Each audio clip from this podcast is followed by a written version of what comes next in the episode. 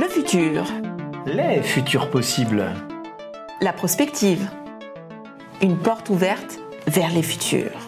Quel futur pour la consommation, les marques et le marketing ? Nous sommes à un point de bascule sur les sujets tech et RSE. Posons-nous. Prenons le temps d'imaginer le futur, les futurs de vos marchés, de vos marques et du marketing.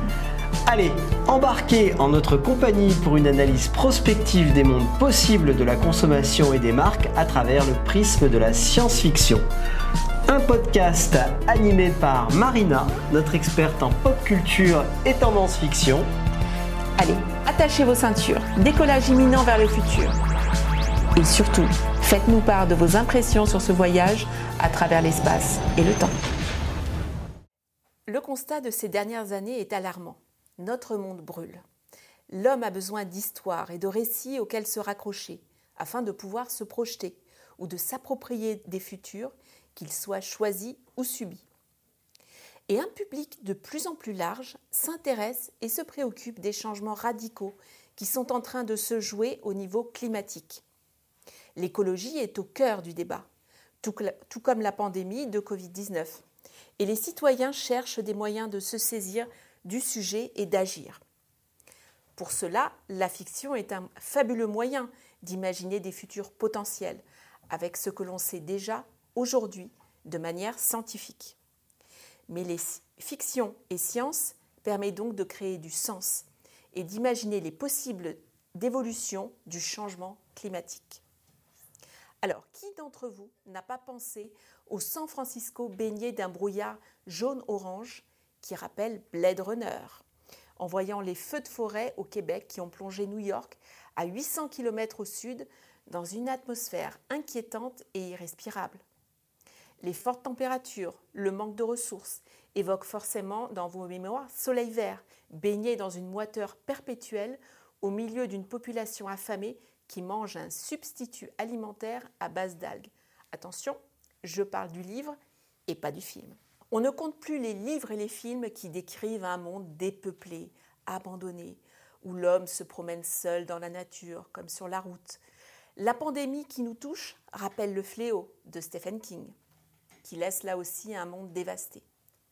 Waterworld de Kevin Costner, sorte de Mad Max, anticipe la montée des eaux, alors que le final de La Planète des Singes est resté dans toutes les mémoires pour le cataclysme nucléaire qu'il révèle. Là aussi, je parle du film et pas du livre.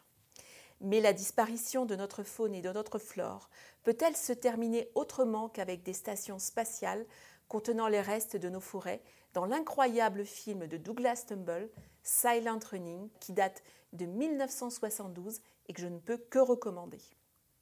Devrons-nous quitter notre planète et laisser des robots de type Wall-E la nettoyer ? Y a-t-il une planète B quelque part ? Ces scénarios catastrophes qui anticipent un avenir sombre doivent être contrebalancés. L'espoir, après tout, meurt en dernier.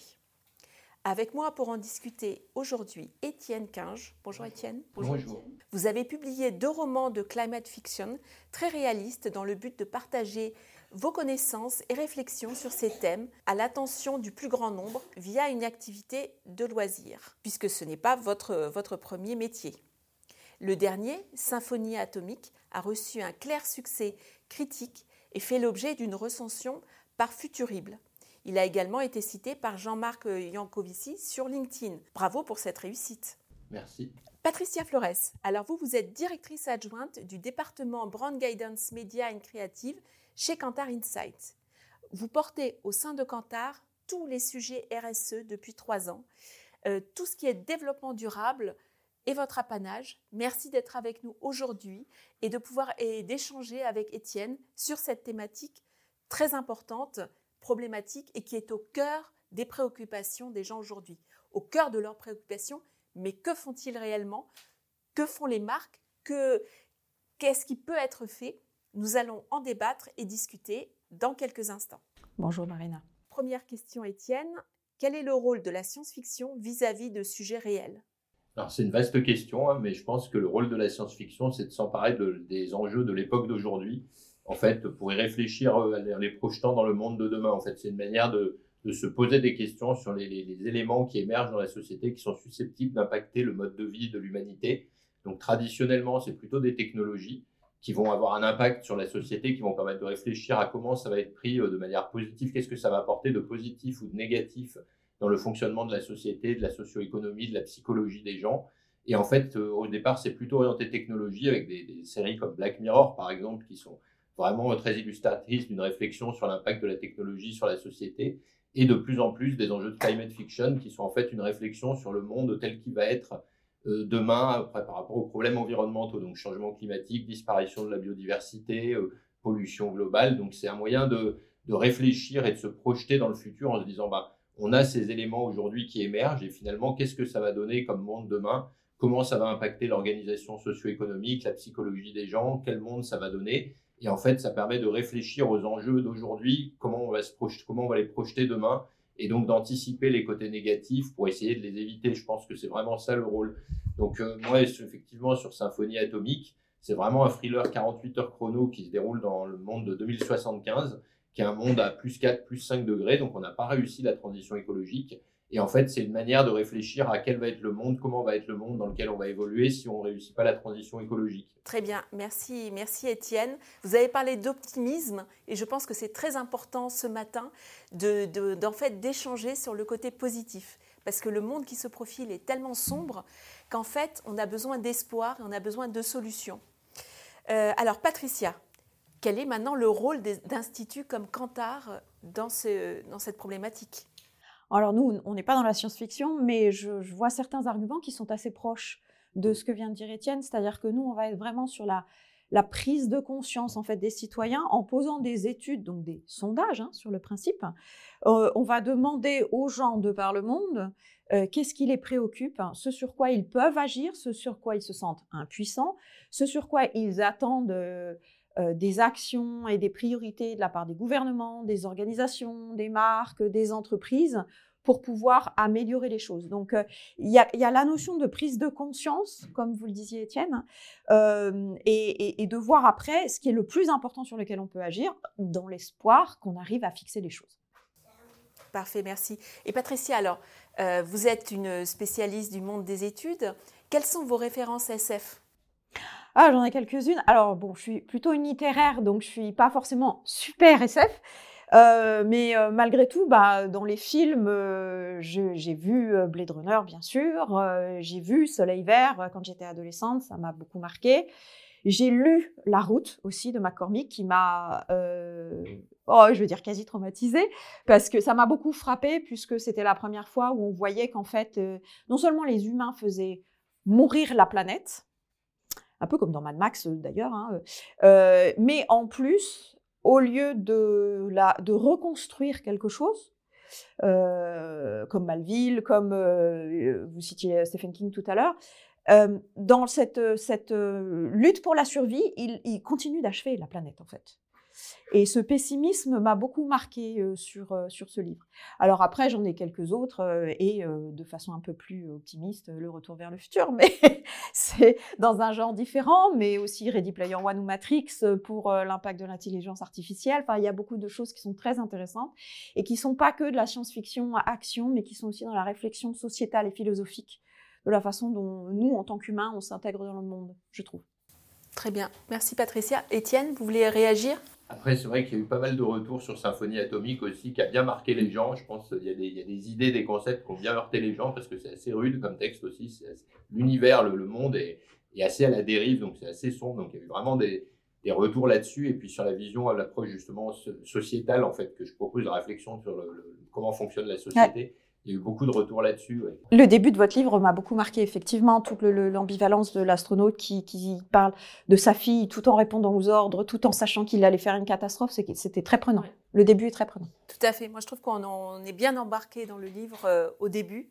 Et d'ailleurs, j'ai parlé de succès critique, mais c'est un succès aussi public, vu que j'ai vu que votre livre était en tête de gondole à la FNAC. Donc, toutes nos félicitations pour ce beau succès. Merci à vous.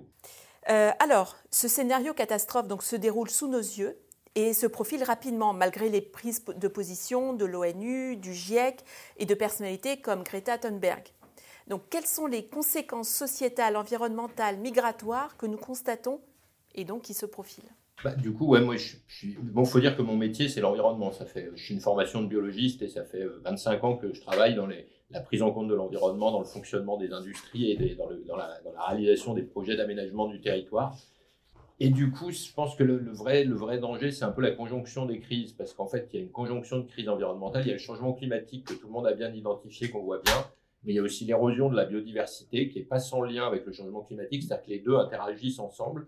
Il y a aussi la pollution avec les plastiques, par exemple, les problèmes de plastique, le problème de quantité de ressources disponibles, donc d'accès à la ressource. Donc en fait, il y a une forme de conjonction des crises. Chaque sujet est très technique, très complexe en termes socio-économiques à prendre en compte, donc très difficile à faire partager aux populations de manière éclairée. Et du coup, il y a une vraie difficulté de communication, sachant que ces enjeux sont quand même très importants. C'est-à-dire que là, cette semaine, on a passé 2 fois les records absolus de température jamais enregistrés sur Terre, avec 17,0 à mardi et 17,18 mercredi.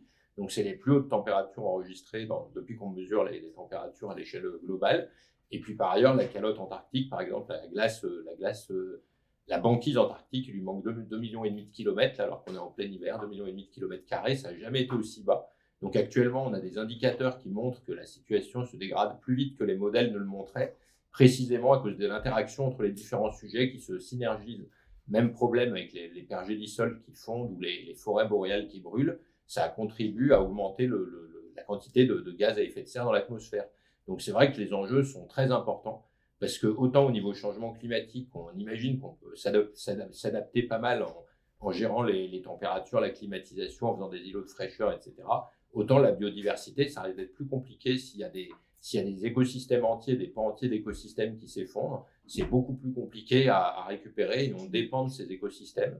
Et donc, dans les métiers environnementaux, on parle de services écosystémiques, qui est une notion très compliquée à comprendre, que j'ai expliquée dans Symphonie Atomique à travers l'arrêt du cycle de la matière organique. C'est-à-dire que comme il n'y a plus assez d'insectes, la matière organique morte et les déchets organiques sont plus dégradés suffisamment vite et donc s'accumulent à la surface du globe.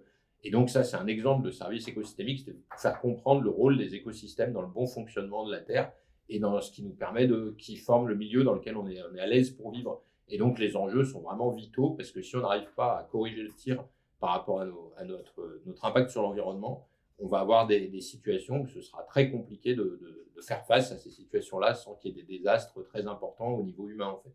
Merci Étienne. Patricia, vous voulez réagir ? Au-delà de ça, j'avoue qu'en plus, je pense qu'il y a des implications qui même nous touchent, nous. C'est-à-dire que même si le quidam n'a pas forcément la compréhension fine d'un écosystème qui s'effondre et de l'impact sur lui-même, on commence à le voir. C'est-à-dire que d'un point de vue, vous disiez d'un point de vue migratoire, économique, sociétal, etc., il va y avoir des migrations humaines qui seront non plus dues qui sont toujours dues à des guerres, etc., mais qui seront aussi dues au fait que ces personnes-là ne peuvent plus vivre dans leur pays parce que tout simplement, ça n'est plus vivable.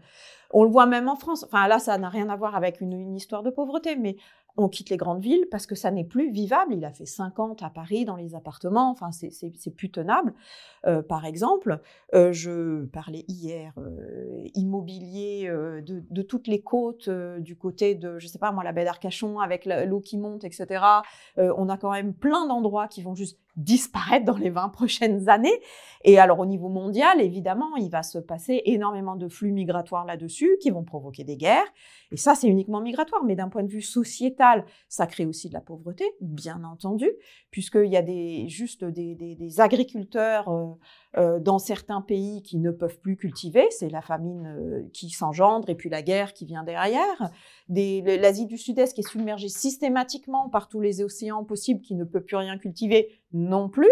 Donc, ça crée de la pauvreté et de l'inégalité, parce qu'il y en a qui vont très bien et puis il y en a qui vont moins bien, et d'où les tensions politiques qui peuvent y avoir. Et puis, je sais pas, ce matin, moi, à la radio, j'entendais tout simplement, d'un point de vue économique qui est plus proche de chez nous, il y a une loi que l'Europe veut mettre en place, la France tout particulièrement, je crois, pour le renouvellement du parc automobile de façon à avoir plus d'hybrides et d'électriques. Mais tout simplement, il y a un barrage budgétaire.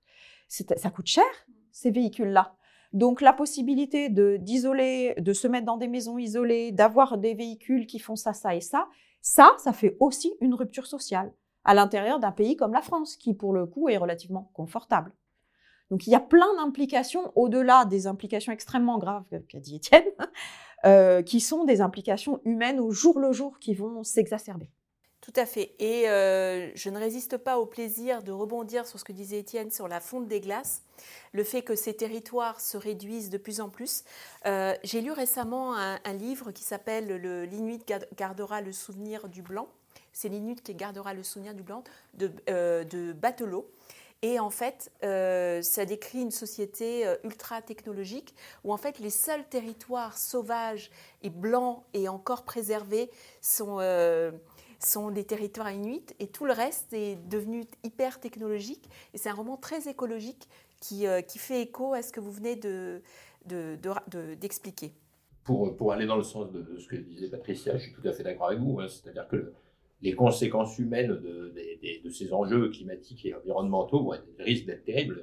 Et effectivement, les températures risquent de devenir invivables. Les modèles prédisent qu'il y aura des températures invivables en premier en Inde et en Asie du Sud-Est, ce qui laisse présager des flux migratoires effectivement majeurs qui vont aller vers le nord, donc vers la Chine, donc qui vont certainement être très bien accueillis, je pense.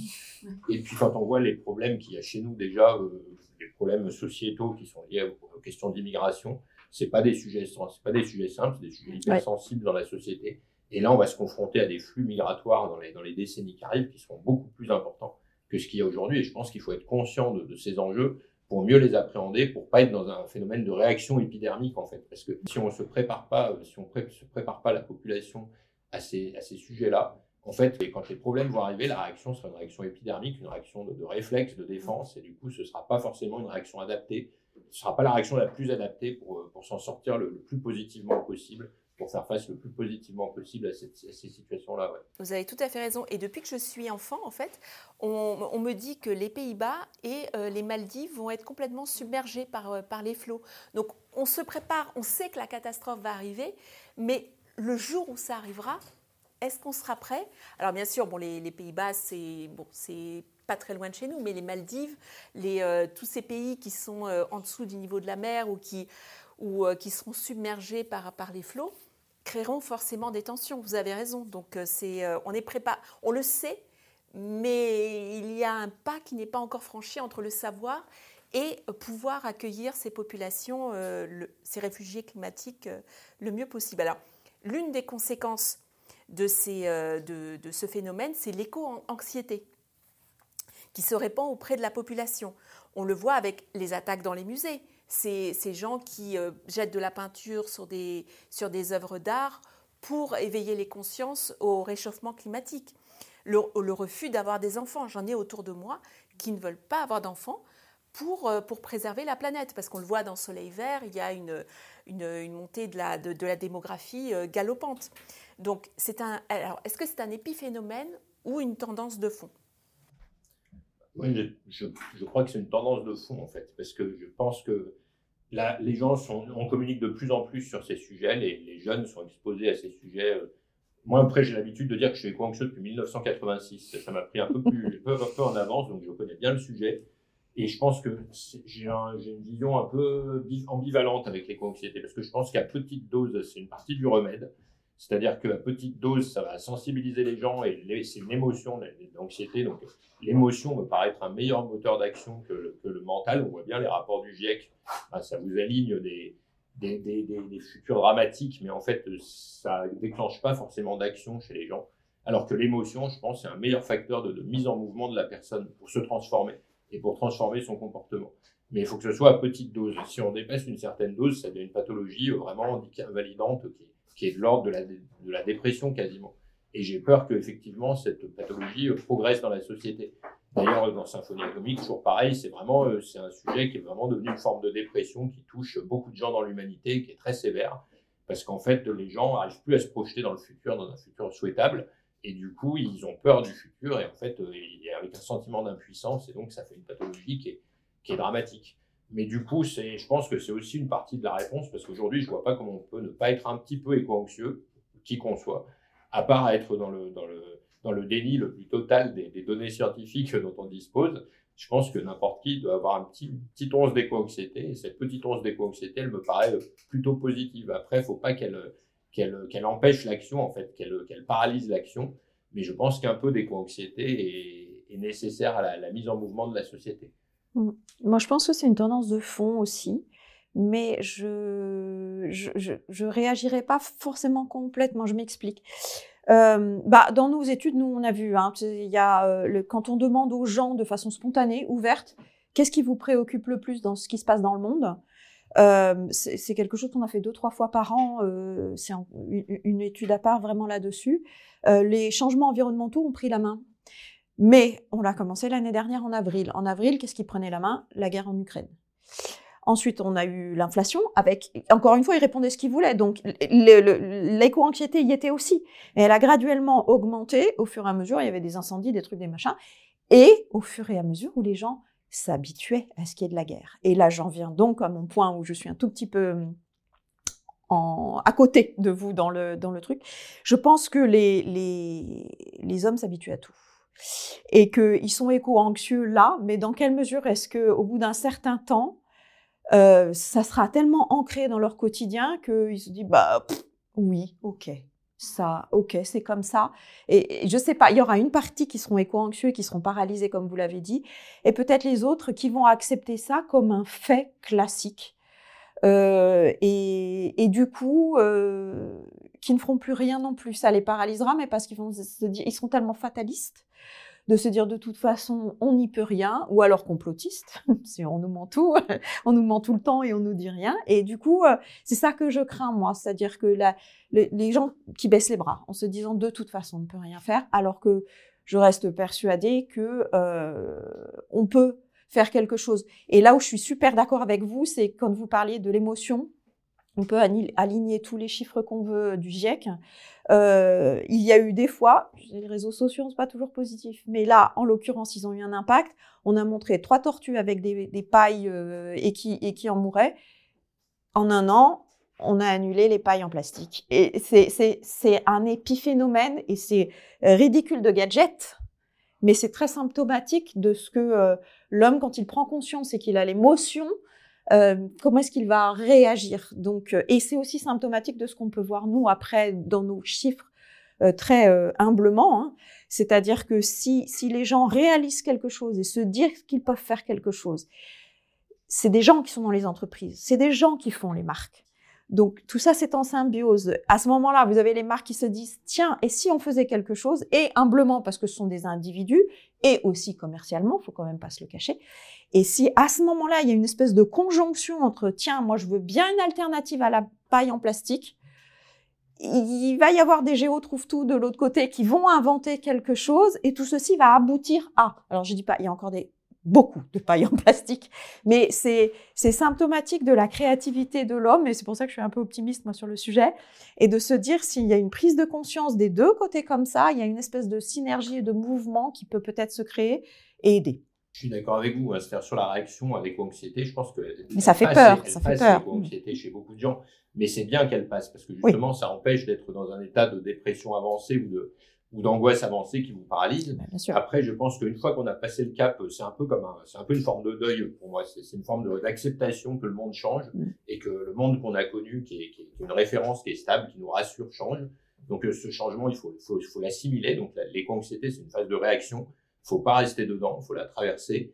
Et après, il faut que les gens apportent des solutions à la population pour qu'ils puissent agir. Exactement. En fait, une fois passé ce cap d'éco-anxiété, les gens ont pris conscience des enjeux. Et ils resteront dans l'impuissance que s'ils voient aucune solution, si on leur apporte aucune solution. Exactement. Alors que si on leur propose des solutions, une fois qu'ils ont passé le cap de l'éco-anxiété, qu'ils ont été sensibilisés au sujet, qu'ils ont pris conscience de l'importance des enjeux, en fait, ils sont moteurs pour agir. Moi, je vois, je fais beaucoup de formations avec des ingénieurs qui sont des ingénieurs de génie civil, d'électrotechnique, qui ne sont pas du tout, au départ, des gens qui connaissent l'environnement, qui disent « moi, l'environnement, je ne sais pas faire dans mon métier ».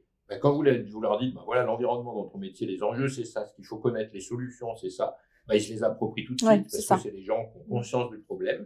Et donc, dès qu'on leur propose des solutions, ils vont lutter à leur niveau pour intégrer ces solutions. Donc, en fait, c'est vraiment une dynamique qu'il faut créer autour de ça, la prise de conscience, la phase d'éco-anxiété, et puis derrière, avoir des réponses, des éléments de réponse qui permettent pas forcément d'empêcher tous les problèmes de se produire, mais au moins de minimiser leurs conséquences. Ouais, je suis d'accord. Et de faire face avec dignité à la situation dans laquelle on est. Parce que je crois qu'un des vrais enjeux derrière toutes ces questions-là, pour moi, un des vrais enjeux derrière toutes ces questions-là, c'est comment, dans ce contexte de ce monde futur qui va être extrêmement tendu, avec des pressions sociales colossales et des pressions sociétales très complexes à gérer, comment on va garder des valeurs démocratiques et humanistes. C'est ça qu'il faut se poser comme question, parce que je pense que la dégradation de l'environnement et la complexité sur la société, on va l'avoir, ça va nous arriver. Donc comment, dans ce contexte-là, on va garder nos valeurs démocratiques et humanistes et les faire vivre, et pas être dans la réaction de se refermer et de tout verrouiller, et d'être dans le conflit, en fait, parce que ça nous mènera à plus de conflits. Un George Orwell, quoi. Oui, tout à fait. Ça nous mènera à des sociétés très dures. Comme vous venez de le dire, dans ce monde assez sombre qui est notre quotidien, guerre en Ukraine, pandémie, inflation, éco-anxiété, des solutions sont évoquées. Et donc récemment, j'ai entendu Jean-Marc Jancovici intervenir sur France Inter et évoquer le fait que, par exemple, une des solutions n'était que de prendre 4 fois l'avion dans sa vie. Le Club des annonceurs a organisé sa dernière conférence à l'UNESCO autour de la sobriété. Nous allons également vers plus de frugalité dans la consommation énergétique des villes, comme par exemple ce qui se passe à Bordeaux. Qu'en pensez-vous de ces pistes ? Moi, des pistes, je pense qu'il y en aura toujours. J'ai vu hier aux États-Unis et au Qatar, ils repeignent les autoroutes en bleu et en blanc, parce que ça n'emmagasine pas, le béton est noir, hein, donc il emmagasine la chaleur, et voilà. Donc ça, ce sont des solutions intéressantes, mais un peu, c'est des sparadraps en fait, hein.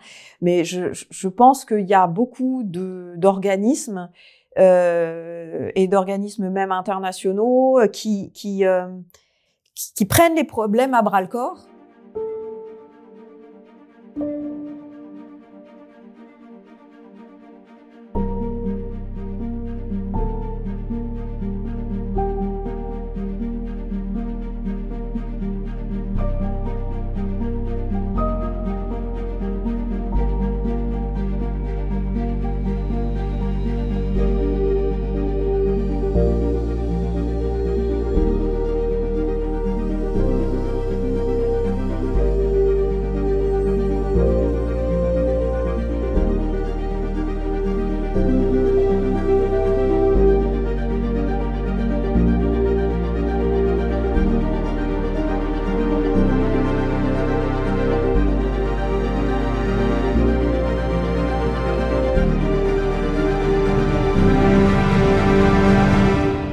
Européenne, par exemple, elle a fixé des nouveaux objectifs pour les énergies renouvelables, passer à 42%.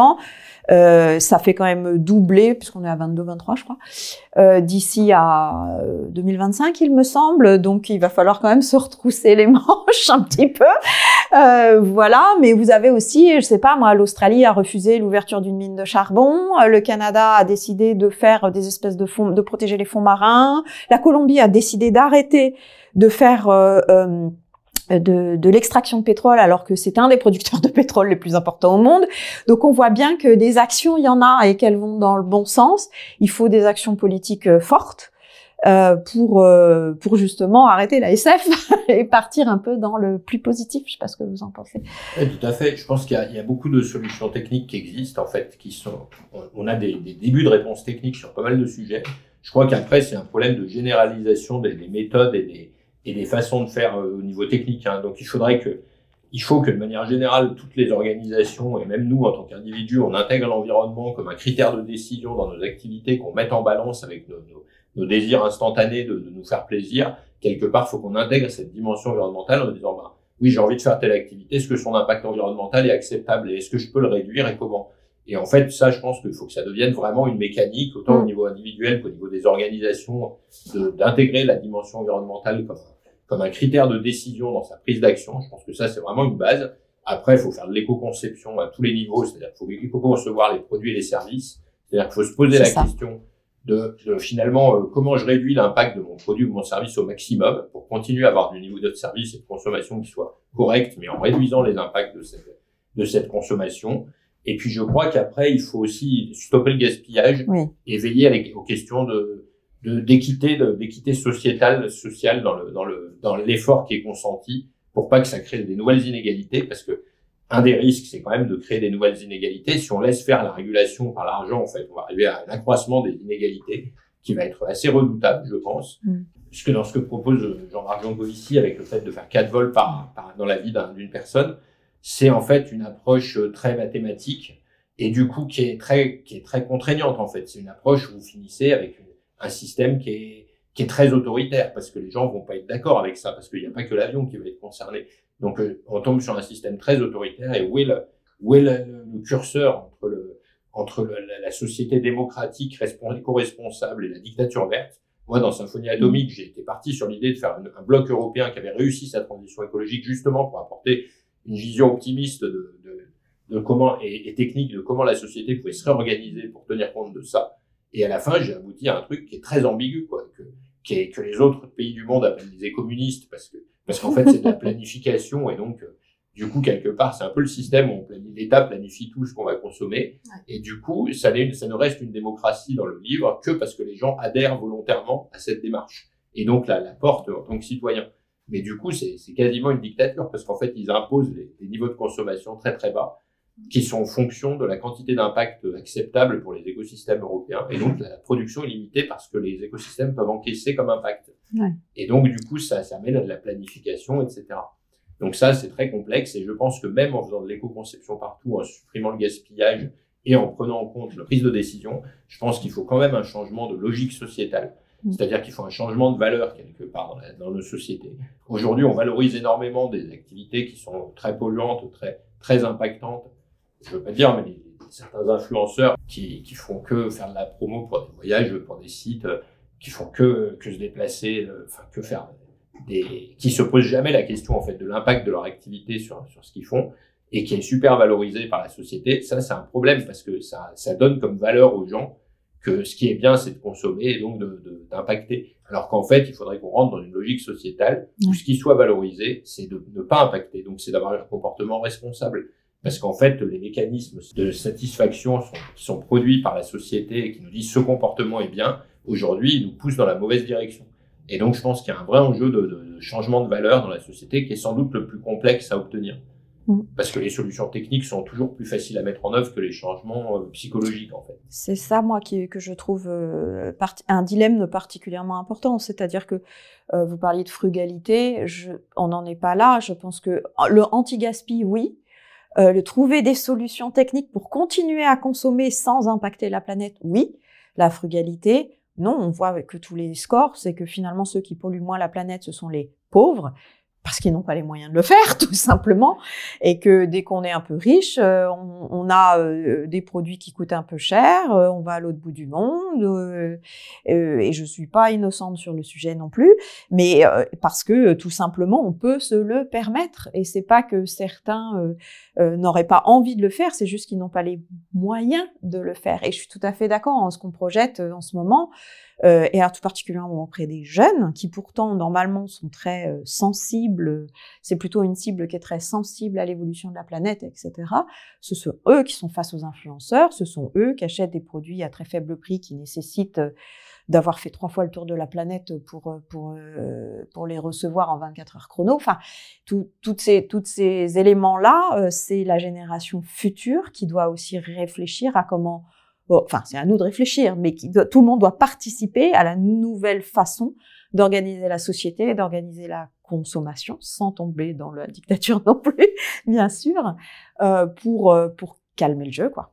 Mais on le voit, vous parliez de se déplacer à travers le monde. Il y a eu toute une controverse il y a 2 mois sur le traquage des jets privés. Et donc, ça a embarrassé énormément de monde qui se disait éco-responsable. Il y a beaucoup de stars de cinéma qui se vantent d'avoir des véhicules électriques, mais le problème, c'est que s'ils en ont 50, la pollution, l'impact écologique est toujours là, en fait. Donc, il y a les riches ou les États les plus riches polluent plus, et malheureusement, les États les plus pauvres servent un peu de poubelle. Et je ne peux m'empêcher de penser à cet album de Valérian, dessiné par Mézières et scénarisé par Christin, où en fait ils décrivent une planète poubelle. Dans Métro Châtelet direction Cassiopée, il y a une enquête qui se passe sur une planète qui est entièrement, qui a fait fortune, entre guillemets, en étant la poubelle de la galaxie. On peut parler du 5e continent de PENAC aussi. Enfin, s'il y a des pays où c'est le cas, là, les montagnes de déchets, bien sûr. On le voit depuis l'espace, sur les satellites, tellement il y en a. C'est super impressionnant, mais c'est en fait des pays pauvres qui vont accepter ça parce que ça leur fait des revenus. Donc, et pareil, quand on parle d'équité, il y a l'équité sociale à l'intérieur des pays, les pays européens entre les classes sociales à l'intérieur du pays, mais il y a une vraie question, c'est qu'il y a pas mal de gens dans le monde qui n'ont pas un niveau de développement satisfaisant pour le coup. Oui, bien sûr. Qui sont en dessous d'un niveau de vie digne pour des êtres humains, qui sont confrontés à la famine, qui sont confrontés à l'absence de réseau d'eau potable. Donc, il y a aussi du développement qu'il faut continuer de faire pour ces gens-là. Donc, on est dans un système de balance qui est très complexe, où en plus chacun regarde son voisin. Vous avez tout à fait raison de le souligner, Marina. Les gens disent, moi, je vais pas faire d'efforts parce que l'autre, avec son jet privé, là, en 15 jours, il émet autant que ce que je vais économiser pendant toute ma vie. Donc, du coup, c'est vrai que ça nuit à l'effort collectif de ce genre de vision, et que tout le monde se regarde un peu, regarde son voisin et se dit, si l'autre, il bouge pas à hauteur de ce qui pollue, moi, je vais pas bouger non plus avec mon petit impact, là. Oui. Donc, du coup, c'est vrai que c'est très complexe. Ces sujets sont, pour mettre en mouvement la société globalement, c'est vraiment quelque chose qui est difficile et qui va demander beaucoup de communication et beaucoup de formation aussi auprès des milieux professionnels, je pense encore. Oui. C'est vraiment bon vouloir des États. C'est un peu comme, je suis désolée parce que je vais être simpliste, mais c'est comme l'ONU qui se crée pour éviter les guerres, à cette époque-là en tout cas, et qui continue à perdurer bon an mal an, avec des couacs, avec des complexités, des luttes de pouvoir, etc. Il faudrait qu'il y ait un accord pays comme ça, et qu'il soit pas que des accords, il y en a bien sûr, mais qui soit vraiment dans les faits après, avec tout le monde qui pousse dans le même sens. En fait, mon point de vue sur ce sujet, c'est que si on voulait être sérieux, si on voulait être vraiment sérieux dans la réponse qu'on apporte collectivement aux enjeux environnementaux, il faudrait déclarer une forme d'économie de guerre mondiale, vraiment de se mettre dans une logique d'économie de guerre, en disant voilà l'enjeu de tout le monde maintenant, l'enjeu de l'économie, c'est la préservation de l'environnement, parce que sans la préservation de l'environnement, il n'y aura plus d'économie de toute façon. Donc en fait, quelque part, on en dépend, et donc je pense que ça devrait vraiment être un mouvement mondial, effectivement porté par une structure mondiale de type ONU, qui permettrait de fédérer les énergies dans ce sens-là en fait, parce que c'est vraiment, mais l'être humain, je suis pas sûr d'être assez optimiste pour penser que l'être humain va réussir à faire ça avant d'être vraiment engagé dans une situation très, très, très, très complexe. Oui. Mais ce qu'il faudrait faire, je pense que c'est ça.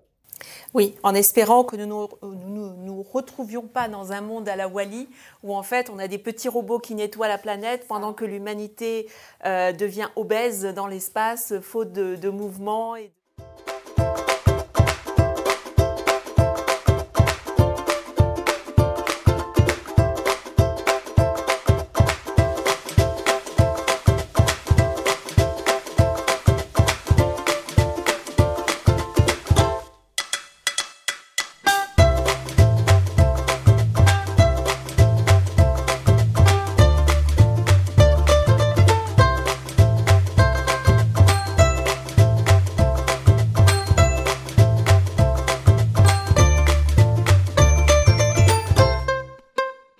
On va plutôt tabler sur Interstellar, va.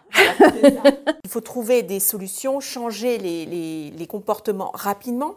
Mais qu'en est-il de l'opportunisme dans le changement de comportement ? Lorsque nous avons préparé cette émission, Patricia, vous aviez cité cet exemple de l'être humain qui s'était adapté à la fonte des glaces, mais c'était pour pouvoir forer du pétrole. Donc voilà, il y a toujours un opportunisme. L'homme s'adapte, mais est-ce que ça ne crée pas d'autres problèmes ?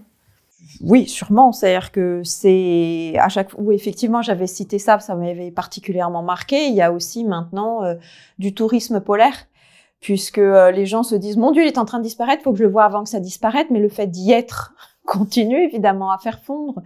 Donc c'est cette partie que où je suis un petit peu pessimiste, c'est-à-dire l'humain s'adapte en trouvant des nouveaux passages à travers la mer du Nord qui était gelée avant, et maintenant le commerce mondial peut passer par le Nord alors qu'il ne pouvait pas jusqu'à présent.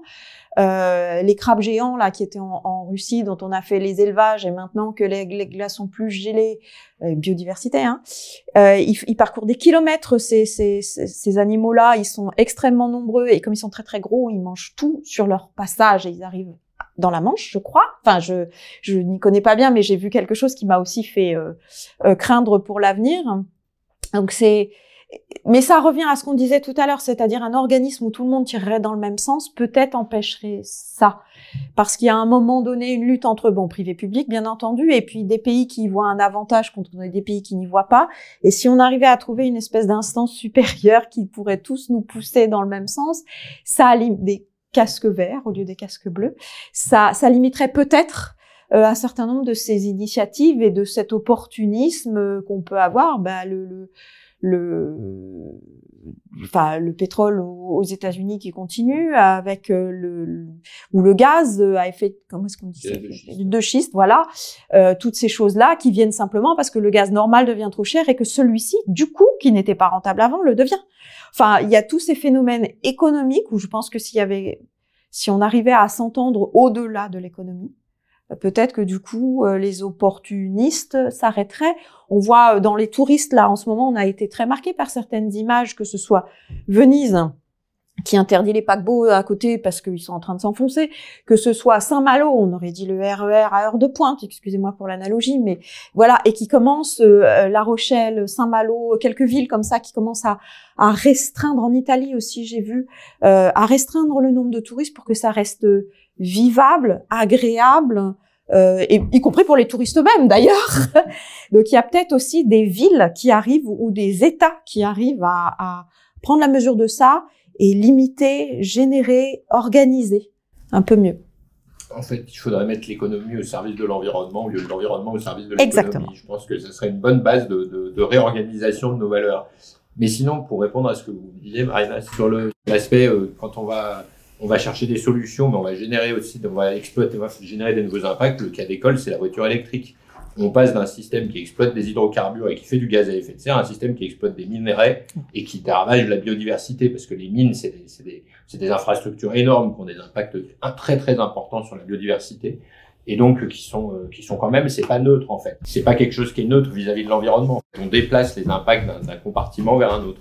Et puis le deuxième cas d'école qui moi m'a intéressé, parce que le premier roman que j'ai écrit en fait qui vient de ressortir au mois de mai là, dans une version améliorée que j'ai retravaillée, ça s'appelle Antarctica, et en fait c'est la base, c'est l'Antarctique qui fond, donc c'est le cas actuellement, alors que quand j'ai commencé à l'écrire en 2014 officiellement ils fondaient pas, et je m'avais fait l'hypothèse que c'était une vue de l'esprit et que ça allait nous rattraper, et c'est semble-t-il en train de se vérifier, même si c'est pas encore complètement confirmé. Et du coup ce qui se passe, c'est que il y a des gens, ça fond, donc il y a l'accès à des diamants, à des ressources minérales, à de l'or. Donc, il y a des gens qui braconnent sur place. Et puis, il y a une COP en Europe qui doit décider si on va ouvrir l'exploitation industrielle. Et l'idée, c'était vraiment de dire, en fait, ce qui va se passer, c'est que quand on n'aura plus rien, il restera l'Antarctique à l'exploiter et on ira l'exploiter. Si on change pas de logique, on va aller l'exploiter parce que ce sera des ressources dont on a besoin. Et en fait, c'est vrai que chaque chose qui se libère comme ça, qui est libérée, qui devient accessible, soit par des progrès technologiques, soit du fait du réchauffement climatique lui-même, est aussitôt exploitée pour alimenter la machine, pour que la machine continue de tourner. Et effectivement, moi, attention, je pense que cette machine économique, là, qui est très vite critiquée quand on parle d'environnement et qui est très vite désignée comme le bouc émissaire responsable de tous les maux environnementaux, c'est quand même la machine économique qui nous fait vivre, qui nous permet de nous soigner. On peut pas se permettre de la faire tomber comme ça. Le premier résultat qu'on aura, ce sera la famine généralisée. Donc, moi, je suis pas contre le système économique. Je pense qu'il faut faire évoluer le système économique, l'adapter, faire modifier nos valeurs pour que le système économique rende les services utiles pour lesquels il est fait. Et ça suppose effectivement qu'il soit au service de la protection de l'environnement et pas comme un prédateur de l'environnement, en fait. Je suis tout à fait d'accord, parce que si on pense aux agriculteurs qui sont parfois mis à mal en ce moment, alors ils nous nourrissent quand même. On les dit gourmands en eau, on les dit gourmands, etc. Eux aussi cherchent des solutions à changer les cultures, à changer les endroits. C'est-à-dire que c'est effectivement les pêchers. Ben maintenant, peut-être qu'on pourra avoir des pêches en Normandie, parce que l'Angleterre a déjà commencé à faire du vin. Enfin bon, il y a des choses un peu différentes. Je pense que effectivement, quand il y a une réflexion comme ça, ça peut être en soutien. Donc l'économie peut être en soutien de l'environnement. Et puis, si je rebondis, je peux pas m'empêcher de rebondir de temps en temps quand même sur l'étude que je fais depuis 2 ans, parce que elle m'intéresse beaucoup. On voit bien que les citoyens, pour pas dire les consommateurs, mais ils sont quand même consommateurs aussi, sont aussi en attente de ça. Ils veulent bien changer de vie, ils veulent bien trouver des moyens différents. Il faut juste que ça ne soit pas trop, que ce soit clair, qu'ils sachent où les trouver, que ce soit pas trop cher, parce que malgré tout, la première barrière, c'est le portefeuille, hein. Et que d'un point de vue expérience, ce soit intéressant aussi. C'est-à-dire qu'on en est au balbutiement d'un certain nombre de produits comme ça qui remplacent un shampoing solide, qui remplacent un shampoing liquide, etc. Je vais peut-être me faire vilipender par un certain nombre de personnes qui y croient beaucoup, mais parfois les produits sont pas complètement aussi performants que d'autres. C'est plus compliqué, c'est plus long, et puis j'y vais en vélo, mais ça. Et en fait, c'est là où quand il y a une conjonction entre les besoins des citoyens et leurs préoccupations, donc leurs valeurs d'un côté, donc vraiment la tension entre leurs valeurs et ce qu'ils arrivent à faire pendant la journée, ce gap, comme on dirait en anglais, entre l'attention et les valeurs.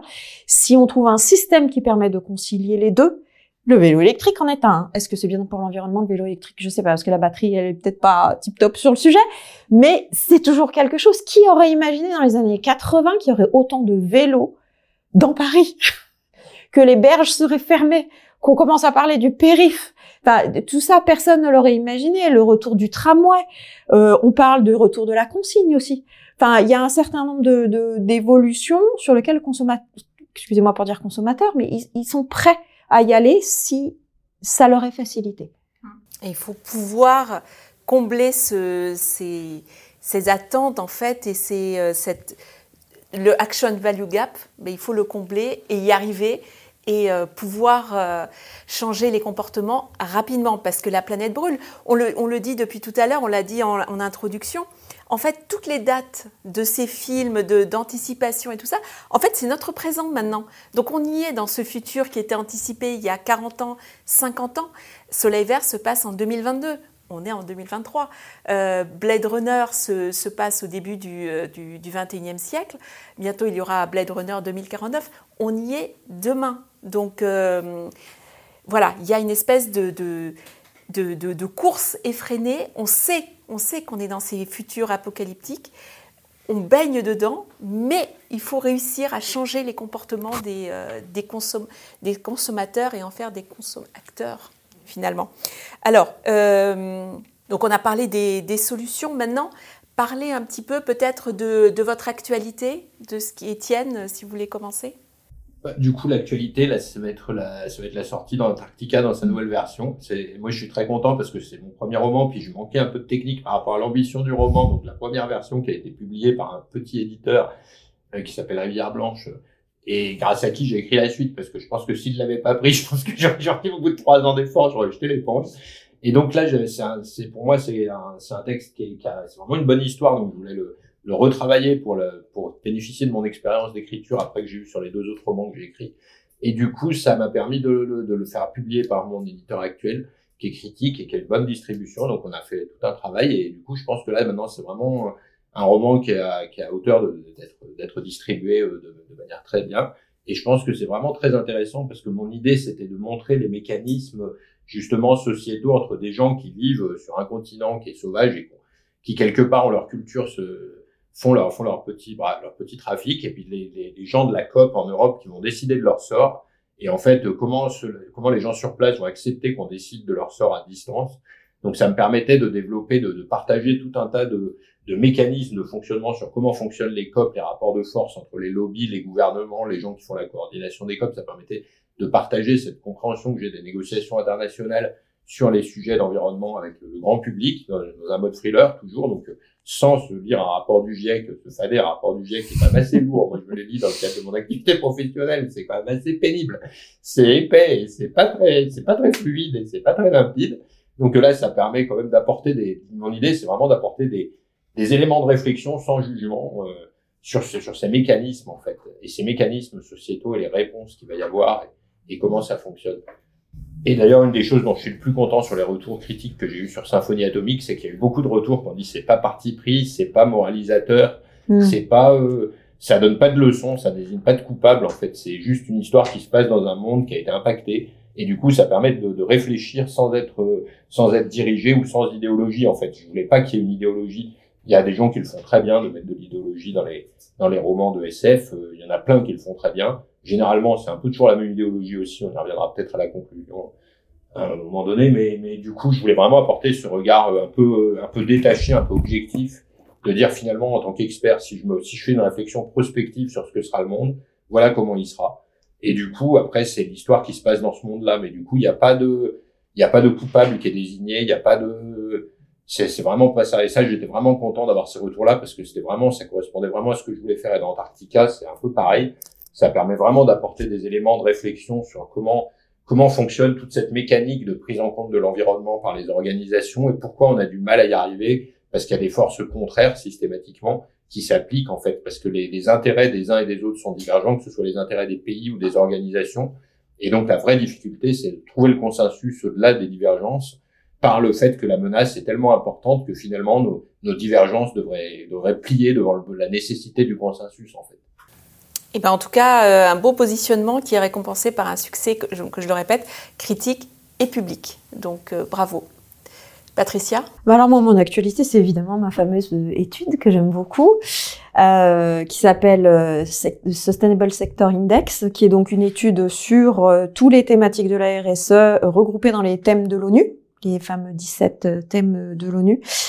Et j'ai pris cette étude dans le groupe par hasard, puisqu'elle était organisée par le Global, et comme c'est un sujet qui me tient à cœur, je me suis greffée sur cette force vive, parce que je trouve le sujet intéressant, parce que je trouve que les enseignements tirés de cette étude sont très intéressants depuis 2021. Il y a quand même une 40aine de pays. On couvre 40 secteurs, ça va du tourisme à l'automobile, au yaourt, en passant par le café et j'en passe.